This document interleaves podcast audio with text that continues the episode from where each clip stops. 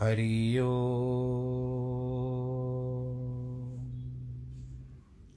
हरि ओ हरि ओ गुरुर्ब्रह्मा गुरुर्विष्णु गुरुर्देवो महेश्वरः गुरुर्साक्षात् तस्मै श्रीगुरवे नमः। विघ्नेश्वराय वरदाय सुरप्रियाय, लम्बोदराय सकलाय जगद्दिताय नागाननाय श्रुतियज्ञविभूषिताय, गौरीसुताय गणनाथ नमो नमस्ते। नाहं वसामि वैकुण्ठे, योगिनां हृदयेन च मद्भक्तां यत्र गायन्ति, तत्र तिष्ठामि नारद। जिस घर में हो आरती, चरण कमल चितलाय तहाँ हरि वासा करे, ज्योत अनंत जगाए। जहाँ भक्त कीर्तन करे, बहे प्रेम दरिया। तहाँ हरि श्रवण करे, सत्यलोक से आए। सब कुछ दीना आपने। भेंट करूँ क्या नाथ? नमस्कार की भेंट लो, जोड़ू मैं दोनों हाथ। जोड़ू मैं दोनों हाथ, जोड़ू मैं दोनों हाथ। शान्ताकारं भुजगशयनं पद्मनाभं सुरेशं विश्वाधारं गगनसदृशं मेघवर्णं शुभाङ्गं लक्ष्मीकान्तं कमलनयनं योगिविरधानगम्यं वंदे विष्णुं भवभयहरं सर्वलोकैकनाथं मङ्गलं भगवान् विष्णु, मङ्गलं गरुडध्वज, मङ्गलं पुण्डरीकाक्षमङ्गलायस्तनो हरि सर्वमङ्गलमाङ्गल्ये शिवे सर्वार्थसाधिके, शरण्ये त्र्यम्बके गौरी नारायणी नमोऽस्तु ते। नारायणी नमोऽस्तु ते। नारायणी नमोऽस्तु ते।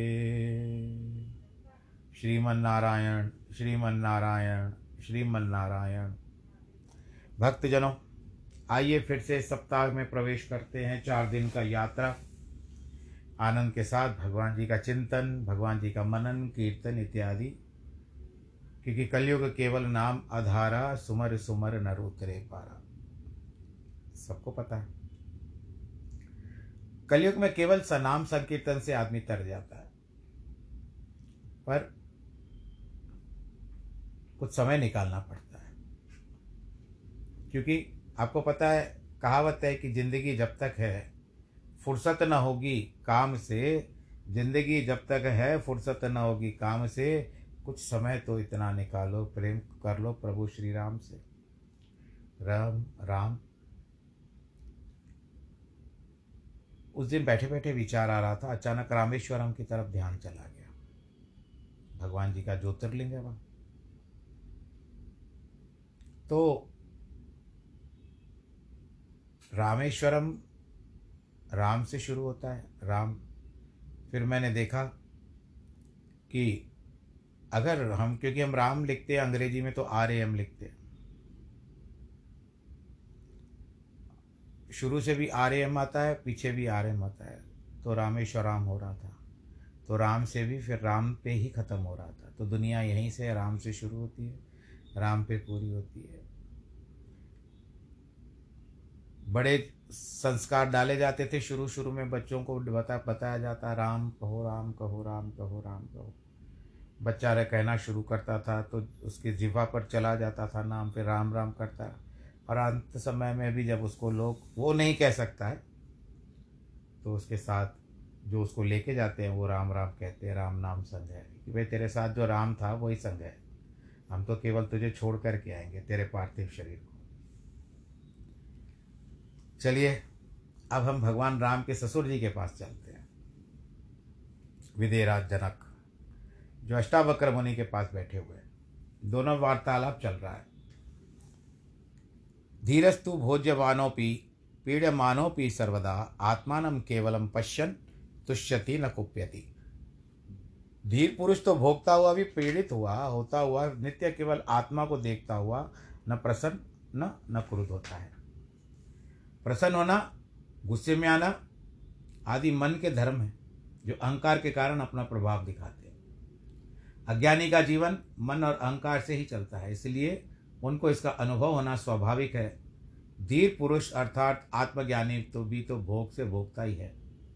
वह प्रारब्ध कर्मों का भोग भी भोगता है। संसार में रहकर आवश्यक कर्म तो उसे भी करने पड़ते हैं। उपस्थित भोगों को भी भोगता है।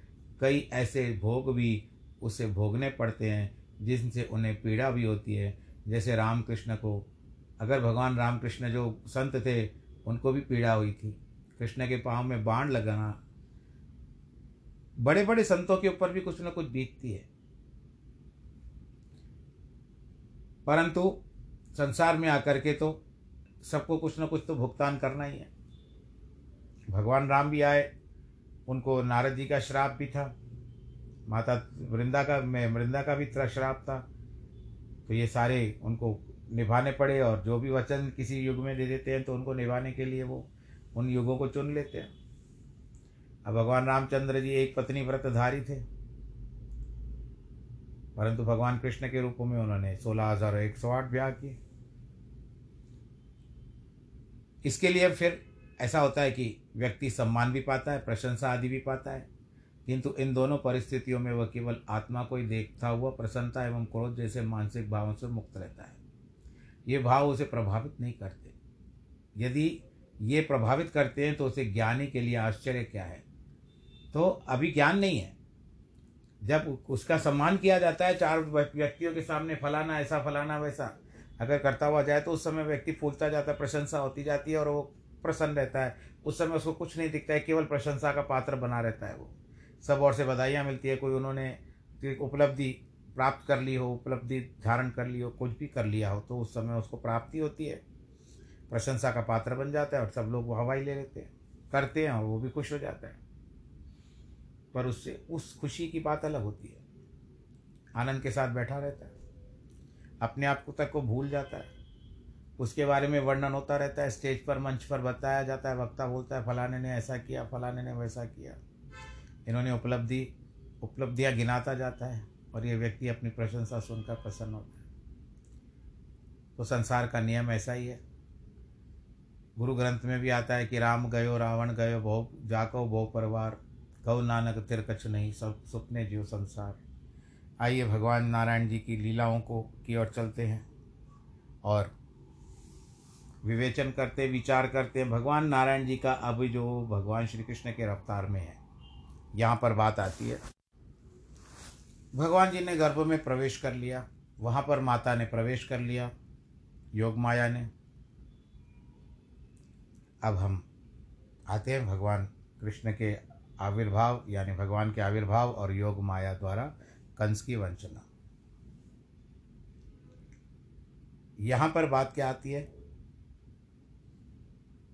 यहाँ से जो कथा चलेगी थोड़े दिन, भगवान कृष्ण की लीलाएँ चलेगी।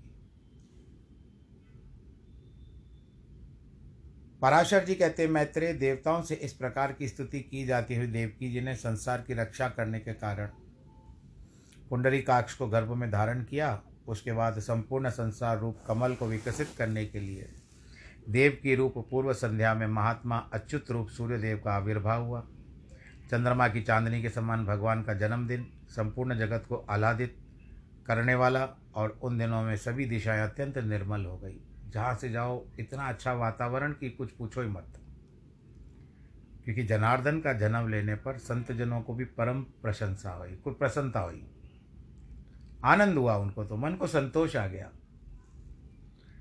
प्रचंड वायु शांत हो गई, तथा नदियाँ अत्यंत स्वच्छ हो गई। निर्मल, समुद्रगण अपने घोष से मनोहर बाजे बजाने लगे गंधर्वराज जो थे गान करने लगे। अप्सराएँ नाचने लगी। जनार्दन के प्रकट होने पर आकाशगामी देवगण पृथ्वी पर पुष्प बरसाने लगे तथा शांत हुए, यज्ञाग्नि भी प्रज्वलित हो गए हे द्विज, अर्धरात्रि के समय सर्वाधार भगवान जनार्दन के आविर्भूत होने पर पुष्पों की वर्षा होने लगी। मेघगण मंद मंद गर्जना करने लगे। बोलो कृष्ण राम, कृष्ण कन्हैया, लाल की जय। उनके खिले हुए कमल दल की सी आभा वाले चतुर्भुज और वक्ष स्थल में श्रीवत्स चिन्ह सहित उत्पन्न हुए देखकर आनक धुंदपी जो वसुदेव जी का नाम है, वो स्तुति करते हैं कि महामती वसुदेव जी ने प्रसाद युक्त वचनों से भगवान जी की प्रशंसा की, स्तुति की, कंस के भयभीत होने के कारण बहुत सारे निवेदन किए। कहते देव देवेश्वर यदि आप प्रकट साक्षात परमेश्वर हमारे पास प्रकट हुए हैं, फिर भी ये देव मुझ पर कृपा करके अपने इस शंख चक्र गदाधारी दिव्य रूप का, को रोक दीजिए, उपसंहार कीजिए। हे देव, यह पता लगते ही कि आप मेरे इस घर में अवतीर्ण हुए हैं। कंस इस समय मेरा सर्वनाश कर देगा। देवकी जी कहती है, जो अनंत रूप और अखिल विश्व विश्व स्वरूप है, जो गर्भ में स्थित होकर भी अपने शरीर से संपूर्ण लोगों को धारण करते हैं, तथा जिन्होंने अपनी माया से ही बाल रूप धारण किया है, हे देव देव हम पर प्रसन्न हो जाइए। हे सर्वात्मन, आपने इस चतुर्भुज स्वरूप का उपसंहार कीजिए। माता यशोदा, ये कह रही है, देव की माता कह रही है, और वहाँ पर रामायण में भी भगवान राम को कहती है ना, बाल लीला में जब भगवान जी के, भय प्रकट कृपाला, दीन दयाला जैसे आता है, उस समय माता ने कहा था कि ये चतुर्भुजी स्वरूप किस तरह से चलेगा? यह राक्षस के अंश से उत्पन्न कंस आपके इस अवतार का वृत्तांत न जाने। इसका कारण क्या है कि कंस राक्षस क्यों बताया जाता है कि वो द्रुमिल नामक राक्षस से उत्पन्न हुआ था? उग्रसेन की माता, उग्रसेन की पत्नी जो थी, उनका नाम था पवन रेखा तो उन्होंने बरजोरी उसके साथ संग किया था, जिसके कारण कंस जैसा पापी उनके पास उत्पन्न हुआ था, उग्रसेन के पास। इसके लिए कंस को भी राक्षस का भाव बताया गया क्योंकि राक्षस का पुत्र।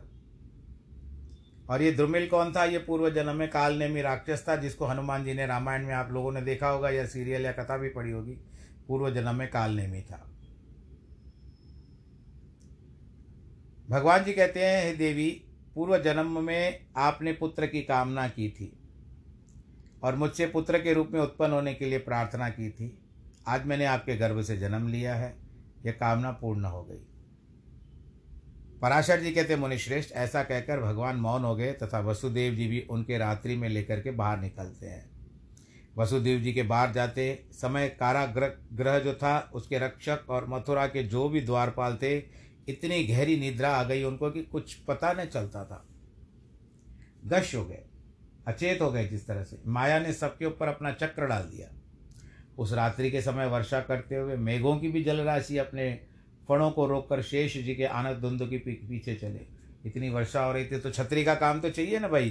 तो शेषनाग ब्रज प्रकट हो गए और फन फैला दिया और उनकी रक्षा करते हुए चल रहे थे। भगवान कृष्ण विष्णु को ले जाते हुए वसुदेव जी नाना प्रकार के सैकड़ों भवनों से भरी हुई अत्यंत गंभीर यमुना जी को घुटनों तक भी पार कर पाए। आखिर कर गए। उनके वहाँ यमुना जी के तट पर कंस पर कर देने के लिए नंद यशोदा वृद्ध गोपों को भी देखा। हे मैत्रे, उस समय योग निद्रा के प्रभाव से सब मनुष्य के मोहित हो जाने पर भी मोहित हुए। यशोदा ने उस कन्या को जन्म दिया।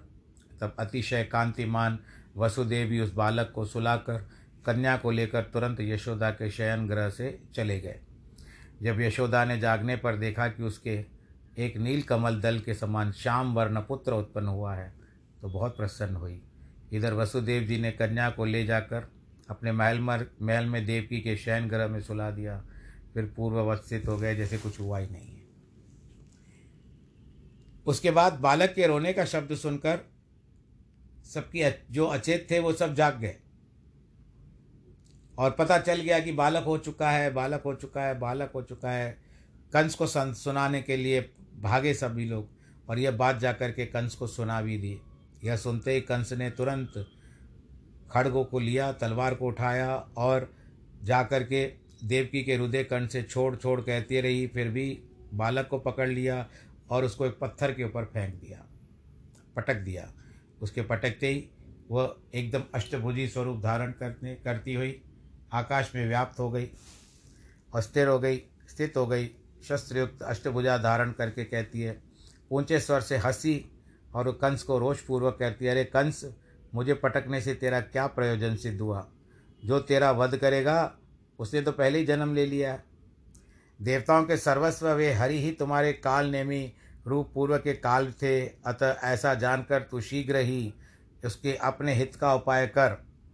ऐसा कह कर के दिव्य माला और चंदन आदि से विभूषिता तथा सिद्ध गण द्वारा स्तुति की जाती हुई देवी भोजराज कंस के देखते देखते आकाश मार्ग में चली गई। बोलो कृष्ण कन्हैया, लाल की जय।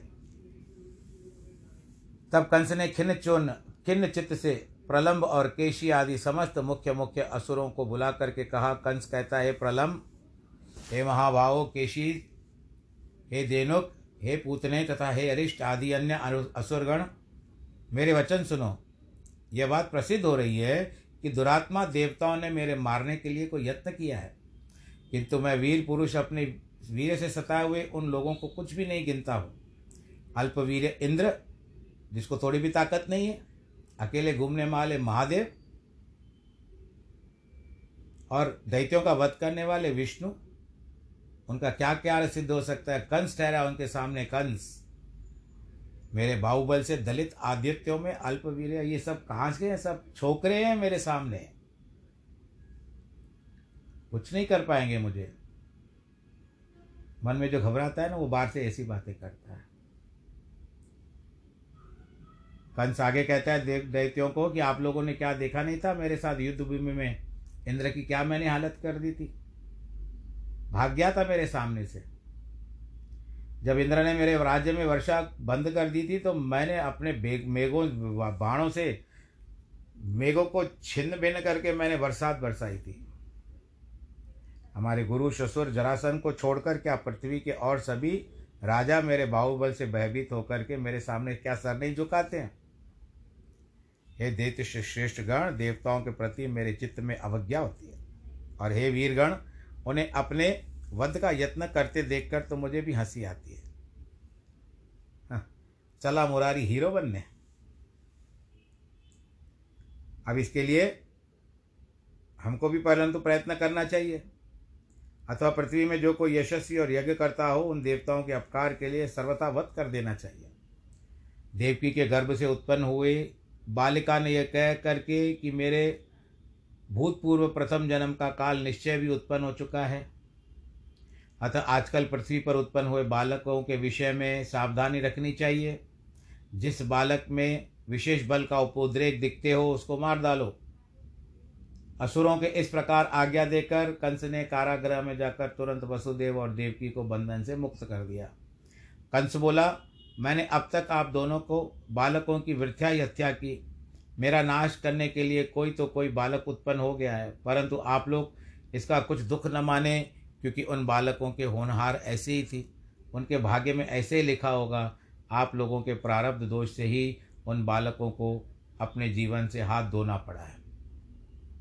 पराशर कहते, द्विजश्रेष्ठ, उन्होंने इस प्रकार ढाढ़स बांधा तो बंधन से मुक्त, कंस ने शंकित चित्त से अपने अंतपुर में प्रवेश किया। मन में कुछ और प्लानिंग चल रही है कंस की। पर यहाँ पर इनको ढाढ़स बंधा था, वो उनको मुक्त कर देता है। बंदीगृह से छूटते ही वसुदेव जी नंद जी के छकड़े के पास गए। उन्होंने उस समाचार से अत्यंत प्रसन्न देखा कि मेरे पुत्र का जन्म हुआ है। तो वसुदेव जी भी उनसे आदरपूर्वक कहते हैं अब वृद्धावस्था में भी अपने पुत्र का मुख देख लिया बड़े सौभाग्य की बात है। आपको इस बात का ज्ञान होना चाहिए। मुझे भी जहाँ तक मेरे गुरु जी ने बताया कि जब नंद बाबा के घर में बालक उत्पन्न हुआ था तो, तो नंद की आयु थी सत्तर वर्ष। आप लोग जिसलिए यहाँ आए थे तो नंद बाबा की बात सुनकर के वसुदेव जी ने कहा कि आप लोग जिस यहाँ से आए थे, आपने वार्षिक कर भी दे दिया, कंस को, टैक्स चुका दी। अब धनवान पुरुषों को और अधिक नहीं रहना चाहिए। आप लोग यहाँ से चले जाओ। कार्य पूरा हो चुका है। बहुत समय से अपने शहर से बाहर नहीं रहना चाहिए। वसुदेव जी को लग, नंद बाबा को लग रहा था कि वसुदेव जी भीतर से बहुत संत है। इनकी कभी कभी वाणी सच हो जाती है। इसके लिए मुझे तुरंत विचार करना चाहिए वापस जाने का। और वहाँ पर रोनी से उत्पन्न हुआ जो मेरा पुत्र है, उसकी भी आप उसी तरह रक्षा कीजिएगा, जैसे अपने इस बालक की। वसुदेव जी को जा, वसुदेव जी जाते हुए नंद बाबा को कहते हैं। और आखिर में नंद बाबा चले गए। उनके गोकुल में रहते समय बाल गातनी पूतना ने रात्रि के समय सोए हुए कृष्ण को गोद में लेकर के उनके मुख में अपना स्तन दे दिया। देखिए, हरि एक अनंत हरि अनंत, हरि कथा अनंत। रात्रि के समय पूतना जिस जिस बालक को मुख में अपना स्तन देती थी, उसका शरीर तत्काल नष्ट हो जाता था। कृष्णचंद्र ने क्रोधपूर्वक उसके स्तनों को अपने हाथों में खूब दबाकर पकड़ लिया और उसको प्राणों के साथ पीने लगे। तब स्नायु बंधने हो, शिथिल हो जाने के कारण पूतना छुड़ाने का प्रयत्न करती हुई महाभयंकर स्वरूप में बाहर निकल गई और बड़ा गो भयंकर बड़ा रूप धारण करके आखिरकार पृथ्वी पर गिर पड़ी। उसके घोर नाद को सुनकर भयभीत ब्रजवासीगण जग जाग उठे। देखा कि कृष्ण पूतना की गोद में है और वो मर गई है। ये द्विजोतम पूतना का अर्थ क्या है जो पूत नहीं चाहती? पूत यानी पुत्र को कहते हैं। सुना है ना, पूत सपूत सुने हैं, पूत कपूत सुने हैं, पर न माता सुने को माता पूत। तब भयभीता यशोदा ने कृष्ण को गोद में लेकर उनके गौ की पूंछ से झाड़कर बालक का ग्रह दोष निवारण किया। नंदगोप ने भी आगे वाक्य कहकर विधिपूर्वक रक्षा करते हुए कृष्ण के मस्तक पर गोबर का चूर्ण लगाया। हम लोग गाय की पूछ को पवित्र मानते हैं क्योंकि भगवान शंकर जी का उसको वरदान है कि तुम्हारा पूछ पूछ पूछ सदैव पवित्र रहेगा, गौमूत्र पवित्र रहेगा और गोबर भी पवित्र रहेगा। नंदगोप कहते हैं कि जिसकी नाभि से प्रकट हुए कमल के समान जगत उत्पन्न हुआ है, कमल से संपूर्ण जगत उत्पन्न हुआ है। वे संपूर्ण भूतों के आदि स्थान श्रीहरि तेरी रक्षा करें। और उनकी, जो भगवान जी की रक्षा करें इस तरह से। पराशर जी कहते हैं, स्वस्ति वाचन हो गया और कृष्ण को फिर छकड़े के नीचे सुला दिया। मरी हुई पूतना को महान कलेवर को देखकर सभी गोपों ने अत्यंत भयभीत और विस्मय होकर हो गया कि अरे इतना बड़ा शरीर, फिर उन्होंने टुकड़े टुकड़े करके नंद बाबा की बात मान ली और टुकड़े टुकड़े करके उसके शरीर को जला दिया। परंतु जब शरीर जल रहा था तो उस समय उसके शरीर से सुगंध आने लगी, क्योंकि अंत समय में भले कितनी भी विकारिक थी, लोभी थी, तामसिक थी, परंतु अंततः भगवान जी ने उसका स्पर्श कर लिया था। एक दिन भगवान जी छकड़े के नीचे सोए हुए थे। उस समय शकटासुर नामक एक दैत्य आया और भगवान कृष्ण को मारने की कोशिश करने लगा। तो भगवान जी ने जो छकड़े के नीचे ना पहले जिसको हम लोग बैलगाड़ी कहते हैं ऐसे उल्टा करते थे, थे ना और सब बांधा हुआ रहता था। तो भगवान जी को ऐसे झूला बना करके सुला दिया था। हम बहुत समय पहले भी देखते थे। आजकल गाँवों का प्रचलन तो पता नहीं है कैसे हो गया है, परंतु हम बहुत समय तक देखते थे। जब हम गाने सुनते थे, हमारी आयु में कि मेरे देश की धरती सोना उगले उगले हीरे मोती, मेरे देश की धरती अगर उस समय से ले तो उस समय की बात है, जब इस गीत के समय में भी ये सब प्रथाएँ थी। अब वर्तमान में क्या है पता नहीं। करते हो कि सब लोग अभी भी? अभी भी बैलगाड़ियों का प्रचलन तो है वहाँ पर। परंतु आजकल ट्रैक्टर बहुत चलते हैं। वो समय था, अब ये समय है। भगवान जी ने देखा कि मारने आया है तो भगवान जी ने अपने दोनों पाव, पाँवों से, दोनों जो चरणों से छकड़े को उल्टा कर दिया। शक्टासुर वही मर गया। कुछ बालकों ने देखा कि ये बालक इस जो छोटा बालक है, इसने दोनों पैर उठाए और छकड़ा उल्टा हो गया। परंतु किसी ने उनकी बात नहीं मानी। इतना छोटा बालक जो सोचता सोया हुआ दूध दूध मुआ बच्चा, उसके द्वारा कैसे हो सकता है संभव? हरि की रीत हरि ही जाने। हमको तो केवल उनके साथ प्रीत करनी है भाई। विस्मय भी करते हैं, हो सकता है भाई। आखिर फिर माता कहती है कि ये क्या हो रहा है मेरे बालक के पीछे? क्या नज़र लग रही है? फिर उसके बाद गर्गाचार्य आए। गर्गाचार्य जो थे, यादव कुल के गुरु थे, वो नामकरण के लिए आए। वसुदेव ने उनको भेजा था। तो एक जगह छुप करके उन्होंने बालकों को द्विजोचित संस्कार किया। दोनों बालकों का नामकरण संस्कार किया। महामती गर्ग जी ने नाम और छोटे का नाम कृष्ण बतलाया, बड़े का नाम राम और छोटे का नाम कृष्ण बताया। कहते हैं कि दोनों बालक थोड़े ही दिनों में गौों की गोश्त में रेंगते रेंगते हाथ और घुटनों के बल चलने वाले हो गए।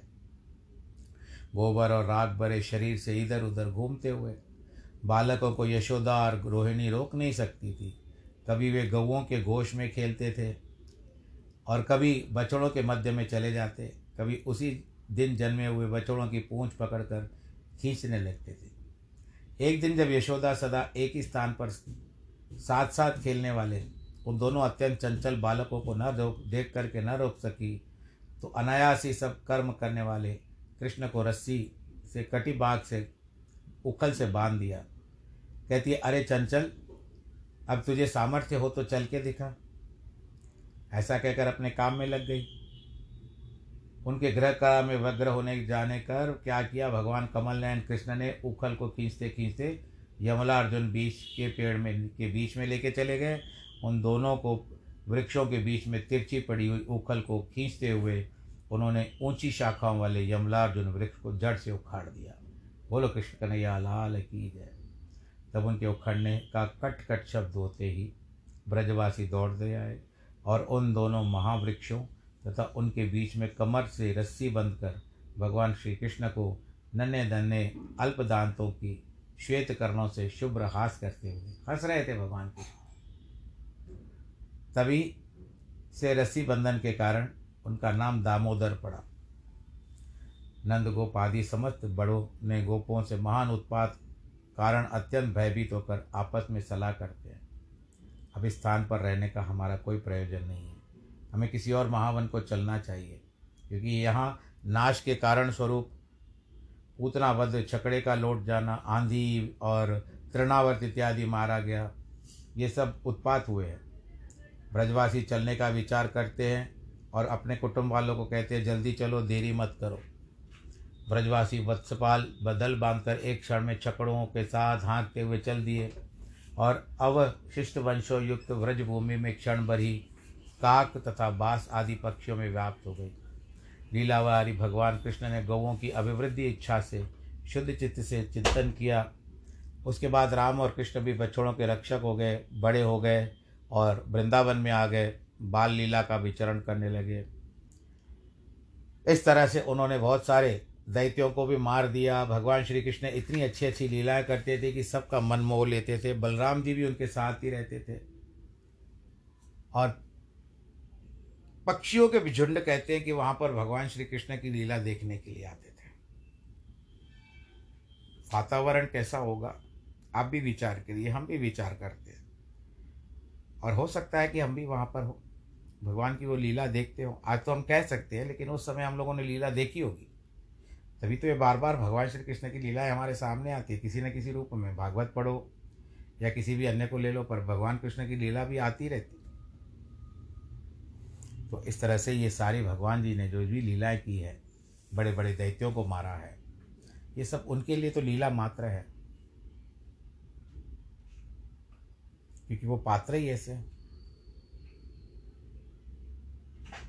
आनंद के साथ, प्रेम के साथ, श्रद्धा के साथ बोलिए, जय श्री कृष्ण। मैं सुनना चाहता हूँ आप कहो, जय श्री कृष्ण। एक बार और कह दो जय श्री कृष्ण। बोलो, कृष्ण बलदेव की जय। तो इस तरह से भगवान की लीलाएँ तो अभी चलती रहेगी। भगवान बांसुरी बजाते हैं, सबको वश में कर देते हैं। इसके लिए हमारे जीवन में भी एक प्रेम की बंसी उनकी बजनी चाहिए और हमारा जीवन बड़ा आनंद के साथ उसकी बंसी की मधुरता को सुनते हुए हम उसमें खो जाएँ, अपने आप को पता न चले, भगवान की लीला का अवलोकन करें। मोर मुकुट है, भगवान जी को बांसुरी है, कमर काछनी है। ये भगवान जी का स्वरूप। बालक किस तरह से लीलाएँ करते हुए अपना जीवन बिता रहे हैं? भगवान करे, आपके घर में भी ऐसे ही भगवान जी की कृष्ण की दया हो। आपके घर में भी मनोवांछित वस्तु प्राप्त करें आप भी। कृष्ण के रूप में बालक उत्पन्न हो आपके घर में। और अगर है तो वो भी कृष्ण जैसे ही व्यवहार करें। आज जिनके जन्मदिन है और वैवाहिक वर्षगांठ है, उन सबको बहुत बहुत बधाई। ईश्वर आप सबको सुरक्षित रखे, आरक्षित रखे और प्रफुल्लित रखे। आप आनंद के साथ रहें। नमो नारायण।